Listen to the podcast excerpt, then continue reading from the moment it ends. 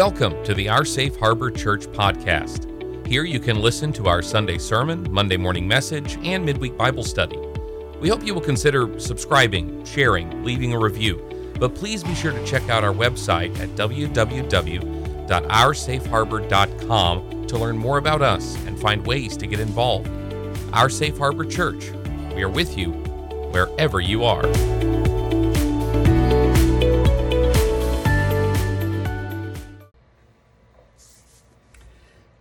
To jump back into 1 Peter? 1 Peter chapter 4 and verse 9. Verse 8 was huge. I hope you thought about it, put it in your brain for the last week. But here we go. Chapter 4, verse 9. Offer hospitality to one another without grumbling. Again, put it in context. The people to whom Peter are writing are mainly Jewish Christians. Uh, Paul spent his time among the Gentiles. Peter seemed to be much more around Jewish communities with some exceptions.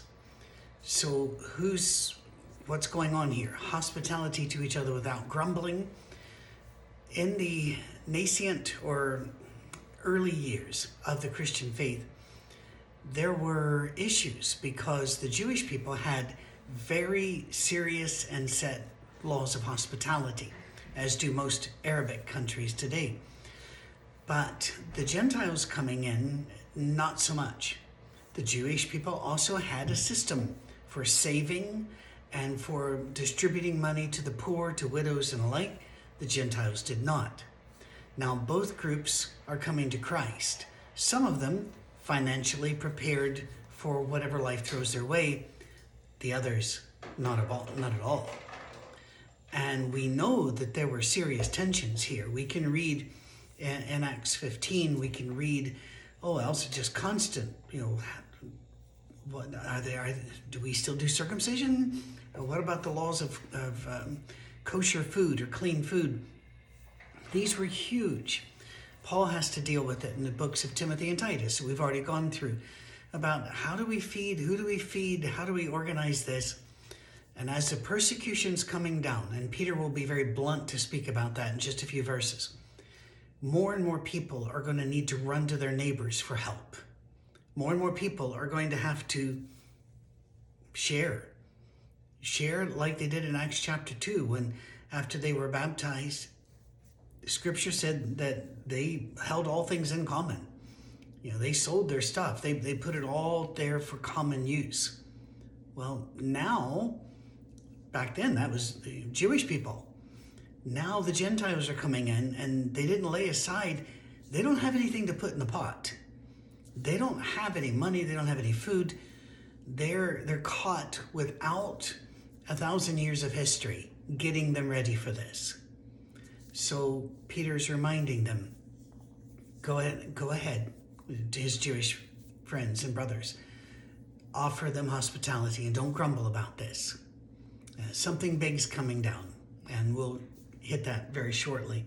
So for the us, um, just remember that Jesus said if you invite somebody to your home and you lavish food on them and you give them a great time, and they then take you to their house and they you, you lavish food on you and a good time, he said that's what is that? What is that for the kingdom? You should be giving things to people who cannot give back.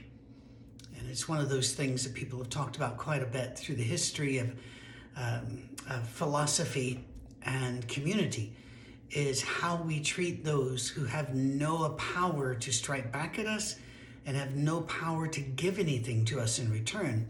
That's what reveals our character.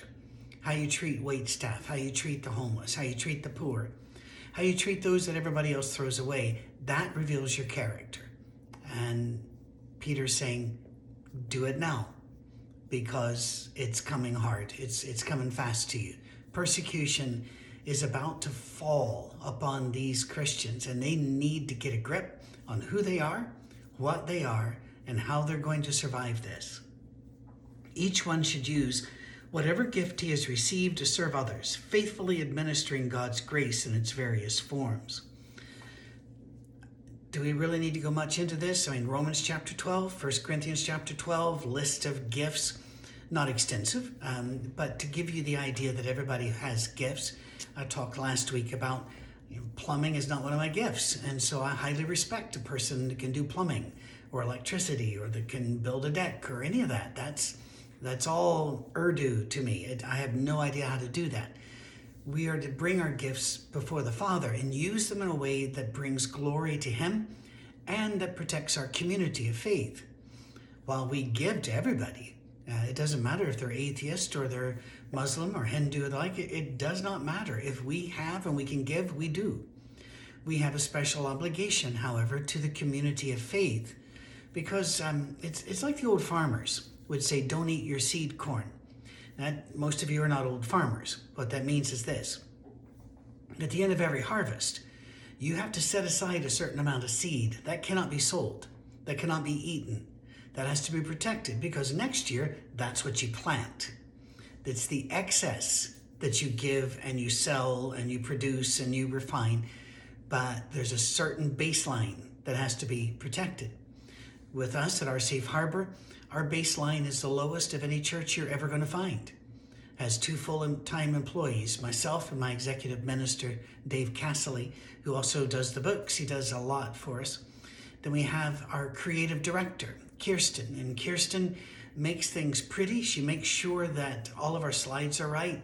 She makes sure all of our programs are running right, that our uh, videos are published at the right time, and that they look good. She can't do anything about my face but that they look good and that they are accurate and that every song we do, every poem we quote, whatever it is, we have license to do so. We have bought the right copyrights, that we have been pristine in making sure that the workers who produce things are paid for doing so. Um, it is just a scandal how many churches sing songs, project songs, post songs and they never bought the copyright service to do that. It's, it's anyway.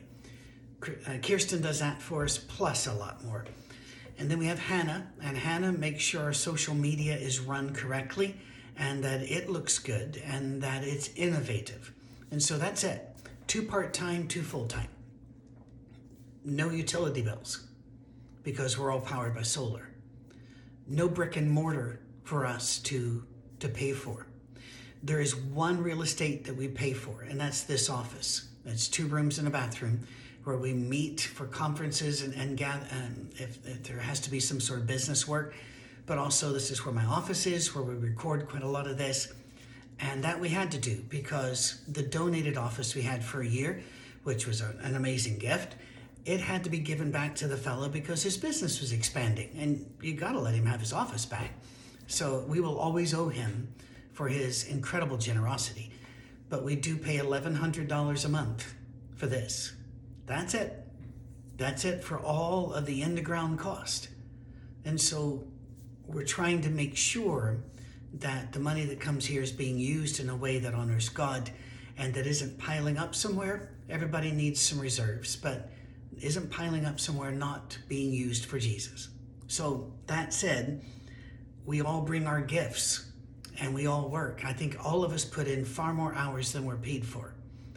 And we have the team that puts in a lot of hours and they're not being paid a penny. They just do it out of love. Shuttle drivers, people who clean, it just goes on and on. If you live in the Middle Tennessee area, we need more people on the ground every Sunday at the soundstage. So send me a note, patrick at oursafeharbor.com. We would love to have you join the team. Okay? That said, use your gift whatever it is, whether you're in Spokane, whether you're in um, Fort Lauderdale, Austin, Texas, whether you're up in Burlington, Vermont, use your gifts and acknowledge with respect the gifts of others. Each one should use whatever gift he has to re- receive to serve others faithfully, administering God's grace in its various forms. Mowing the lawn can be God's grace. Healing somebody by bringing in medicine and sitting by their bed is God's grace. Helping someone past a rough patch, an addiction or divorce or accident or injury. All of these things are God's grace. Being kind to people is God's grace. We can do this. We have to do this. All of us. Our church is worldwide and it keeps getting into new areas. Uh, we just got into India and the Dominican Republic. Uh, we're getting also into new prisons. This is amazing because people are just stepping up and saying, I'll use the gifts. I'll use what I have, where I am, to bless the people that are in front of me. That's our job. If anyone speaks, he should do it as speaking the very words of God. If anyone serves, he should do it with the strength God provides, so that in all things God may be praised through Jesus Christ, and to him be the glory and the power forever and ever. Amen. Um, in the older versions, it would say, If any man speaks, let him speak as the oracles of God. Really bad translation, because oracles has a lot of historical meaning that's not in this. It just means when you talk to people, talk to them as Jesus would. And when you serve people, serve people as Jesus would. That's all that means. We can do that. Moving on. Dear friends, here we go. Do not be surprised at the painful trial you're suffering, as though something strange were happening to you. But rejoice that you participate in the sufferings of Christ, so that you may be overjoyed when his glory is revealed. If you're insulted because of the name of Christ, you're blessed.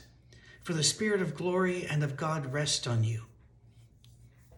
What what's going on? We've already discussed it. If you've been following First Peter, uh, got an itchy nose. Sorry.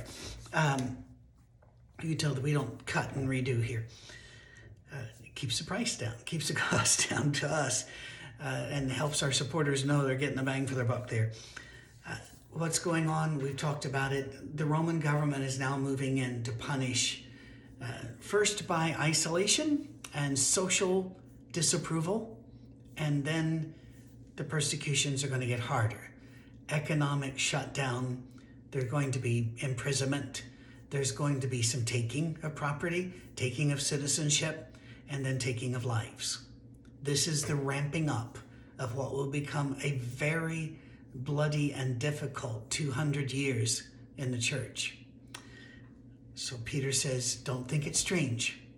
They did it to Jesus, they're going to do it to you. But if they insult you like they insulted Jesus, you're blessed because God knows how that feels and God has seen it and God is in you and God writes the end of the story. If you suffer, it shouldn't be as a murderer or a thief or any other kind of criminal or even as a meddler. Like that. It's amazing how many times in the New Testament we are told just don't meddle, don't gossip, don't get in their business, don't just control yourself, self discipline, self control, but don't meddle. It would really help if we remembered that. However, if you suffer as a Christian, do not be ashamed, but praise God that you bear that name. For it is time for judgment to begin with the family of God, and if it begins with us, what will the outcome be for those who do not obey the gospel of God? And if it's hard for the righteous to be saved, what will become of the ungodly and the sinner? So then, those who suffer according to God's will should commit themselves to their faithful Creator and continue to do good. Don't want to rush past this. Um, if you suffer as a Christian, don't be ashamed, but praise God. I think we get that one. But when it says it's time for judgment to begin with the family of God, and if it begins with us, what will the outcome be? Do you remember Sodom? When the angels let, uh, and the Son of God, let Abram know that they were going to destroy the, Sod- uh, the city of Sodom and Gomorrah if, um, if what the reports going up were true, were true, if they found them to be true that Abraham or Abram began to negotiate with God. Well, what if there are this many righteous people? Would you? Just, and God says, well, no. If there are that many, we won't. And Abraham negotiates it all the way down to 10. If there's just 10 good people there. The fact is that Christians stand between societal decay and ruin and you know the rest of society. We're, we're there. What if Christians don't do good things? What if they're not the first ones in after an accident, a tragedy, big or large? You know, earthquakes, or a person loses their job, or a child uh, gets RSV. I mean, what what's going to happen if the world's if the Christians stop and they don't do what they do, and they don't act like they're supposed to act. What's going to happen to the world? Well, we can see that in some places where there's either a dearth of Christianity or the form of Christianity there is very formulaic and it does not touch the behavior and the ethics of the individual. When you do good, you are releasing good into the universe and you are protecting your neighbors. And if the judgment comes upon wrong and it hits us first, we need to be strong, don't back up, stay Christian, because when it starts hitting our neighbors, they're going to need us. They're going to need us to still stand. It's going to hit us first, but we need to still be standing when it hits them, even if they don't help us when it hits us. That's what this is. Yeah, it's going to be hard to save the righteous. This comes from Proverbs uh, 11:31. Probably. But when it says it's hard to save the righteous, that doesn't mean your salvation is in doubt. No. What did it take to save you? The whole plan Jesus coming, Advent, the teaching, the cradle, the cross, and then the crown. That was hard. You're saying if it's hard to reach us, what about those that haven't been reached yet? How much harder is it going to be? So stay strong, stay there, be a part of things. Then to the elders and young men, this what, what the paragraph heading over chapter 5 says. To the elders among you, I appeal as a fellow elder. Let's just stop very quickly here and say, probably not talking about an office like bishop or presbyter here, but rather of the old seasoned in faith because he's talking to the Jewish community. It was very common to address the elders of the community. Uh, they really revered the elders the older people in their community. You know, there are societies like that today in Japan. They absolutely revere the very young and the very old. And so you can see some of that there. Well, in America, it's not so much the revering of the old, but among us it will be. We do. To the elders among you, I appeal as a fellow elder, a witness of Christ's suffering, and one who will also share in the glory to be revealed. Be shepherds of God's flock that is under your care, serving as overseers, not because you must, but because you are willing, as God wants you to be, not greedy for money, but eager to serve. There were some elders in the villages that were actually paid to do that work because the village found, or the community found value in that. And so he may be talking to that group and he says, not greedy for money, not doing this because you have to, but because you are willing to serve. It's a serving, not lording it over those entrusting to you, but being examples to the flock. And when the chief shepherd appears, you'll receive the crown of glory that will never fade away. For oh, 25, 26 years, I flew about the country working with churches that were run by a group called elders in most of these. And to try to move them more to a shepherding model. And many even called themselves shepherds. And yet, they made decisions without talking to the flock. They made decisions that upset the flock and drove some flock, uh, the flock away. They made some decisions that troubled the flock and did not let them in on the decision making. Um, they would go into a room and make those decisions and come out and say what they were.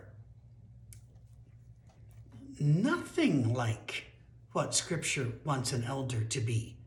An elder is in the people, amongst the people. They're not meeting privately. They are there talking. They are there working within the community. Again, look at Acts 15, where they continue to work among each other and everybody gets a voice. And then the elders say, let's not make it harder than it has to be. And it seems good to the Spirit of Holy Spirit of God and to us that we don't make this hard and they found a way to work with all the groups without hurting anybody. That's what elders are supposed to be like. And churches that have a different form of eldership to where it serves as a board that makes decisions are dying or will die. Those are your two options. It's a poison pill, and we're seeing them close building after building after building, as what happened in Scotland and England, what, 40, 50 years ago, maybe even more, is now happening here. Um, we need leaders that are humble shepherds, understanding you cannot drive sheep, you have to lead them. And you have to do so right among them. You don't send them your decision, you live among them. Young men, in the same way, be submissive to those who are older. Notice the word submissive comes again. All of you, clothe yourselves with humility toward each other because God opposes the proud, but gives grace to the humble. Again, out of Proverbs, Proverbs 3 in this instance. Um, why does he keep talking about submissive, be humble, show respect? Because you're going to need to stick together because what's coming, you think it's hard, oh, it's going to get worse. That's to them. I'm not an end times fear mongering person. He wasn't either. He was talking about a current reality, a horrible reality of the, the might of Rome starting to roll over the, the people of God. He says, Humble yourselves, therefore. Again, humble, humble. Why? Because if you got one of you out there going, well, I, you know, whatever, I'm going to do what's best for me and start singing, I gotta be me, that's not going to help the group. We need to be with the group. Humble yourselves, therefore, under God's mighty hand, that he may lift you up in due time. Cast all your anxiety on him because he cares for you. Be self controlled and alert.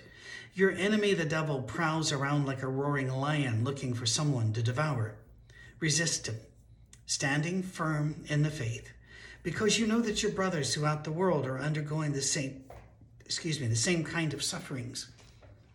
Lions, um, I've heard a lot of sermons on lions and about how you know the cougars will chase you down, but lions don't chase. Uh, lions will only chase for a while, and this, that, and the other. And the fact is that I'm not sure that's what Peter wanted us to take away from here.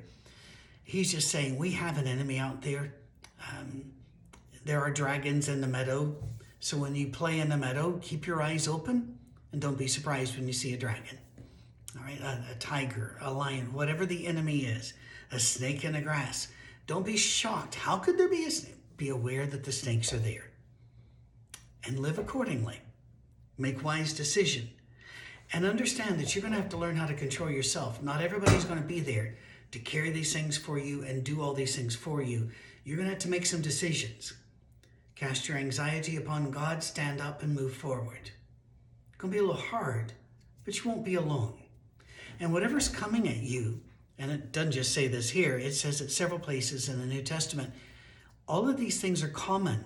All, people are going through everything you're going through right now, and they're surviving. Maybe we should figure out how people survive. Some doctors have been arguing about this for literally hundreds of years. And, and there is some sign that some doctors are getting, a, getting ahead doing this. And that is, they said, why do we always study sickness and how to treat it instead of finding why the people who aren't sick aren't sick? See what they're doing. See what they know, what their genes are. And so everything from working with genes, you know, CRISPR and the like, to medications, to diet, not to get us to live forever, but to live better longer. Why don't we study how people survived the persecutions and do that? Be more ready like they were. Again, may the God of all grace, who called you to his eternal glory in Christ, after you've suffered a little while, will himself restore you and make you strong, firm, sorry, and steadfast. To him be the power forever and ever. Amen.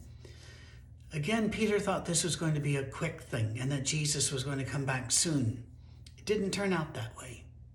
I don't know why Jesus hasn't come back, but I'm not worried about it. I believe that he will. I you know, the odds are really good that I'm not going to be around when that happens. But I'll be able to see it from wherever I am. So will you.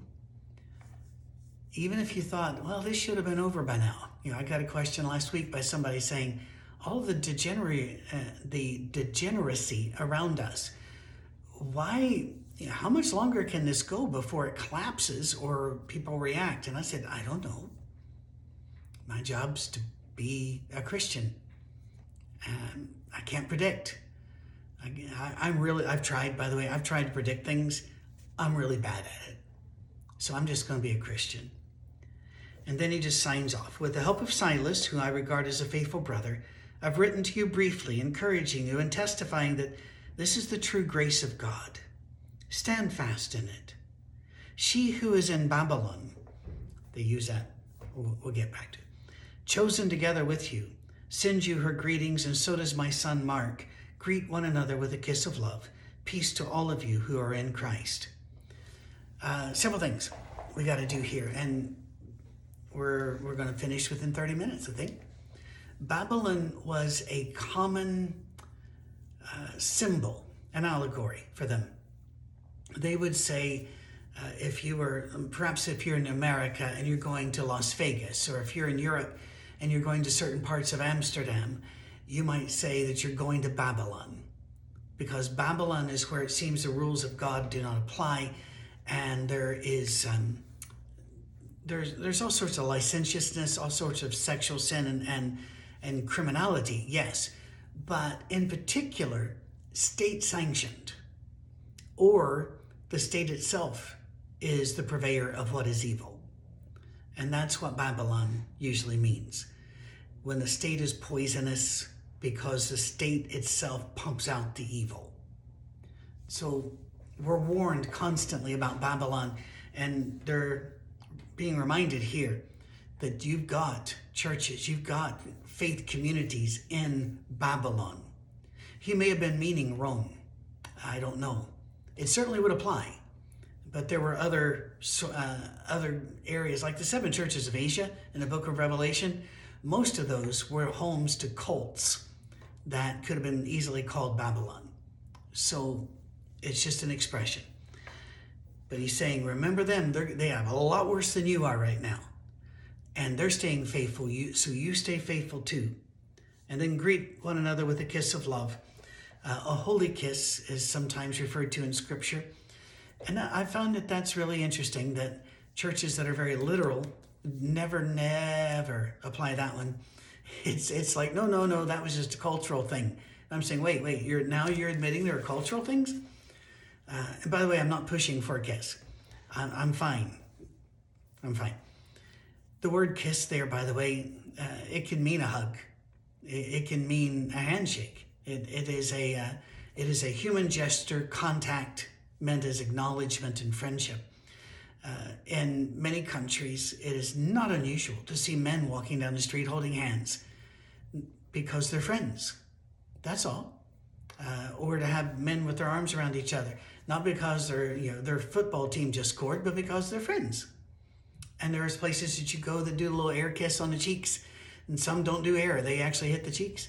Whatever the society's greeting protocols are, he says, do that. You know, keep it clean, a holy kiss. keep it clean, make it in love, but uh, don't be afraid to greet each other. Because while we are all different, we need each other for what's coming down the pike, as Peter says. Well, what's going to happen next? That's going to have to wait, isn't it? All the way into February. Thank you for walking through First Peter with us, and thank you for being a part of our safe harbor. Hope you have a wonderful week. Tune into the Monday morning messages for some really interesting things that might um, might give you pause and might exercise your brain a little bit. I think you'll enjoy it. God bless. Cheers.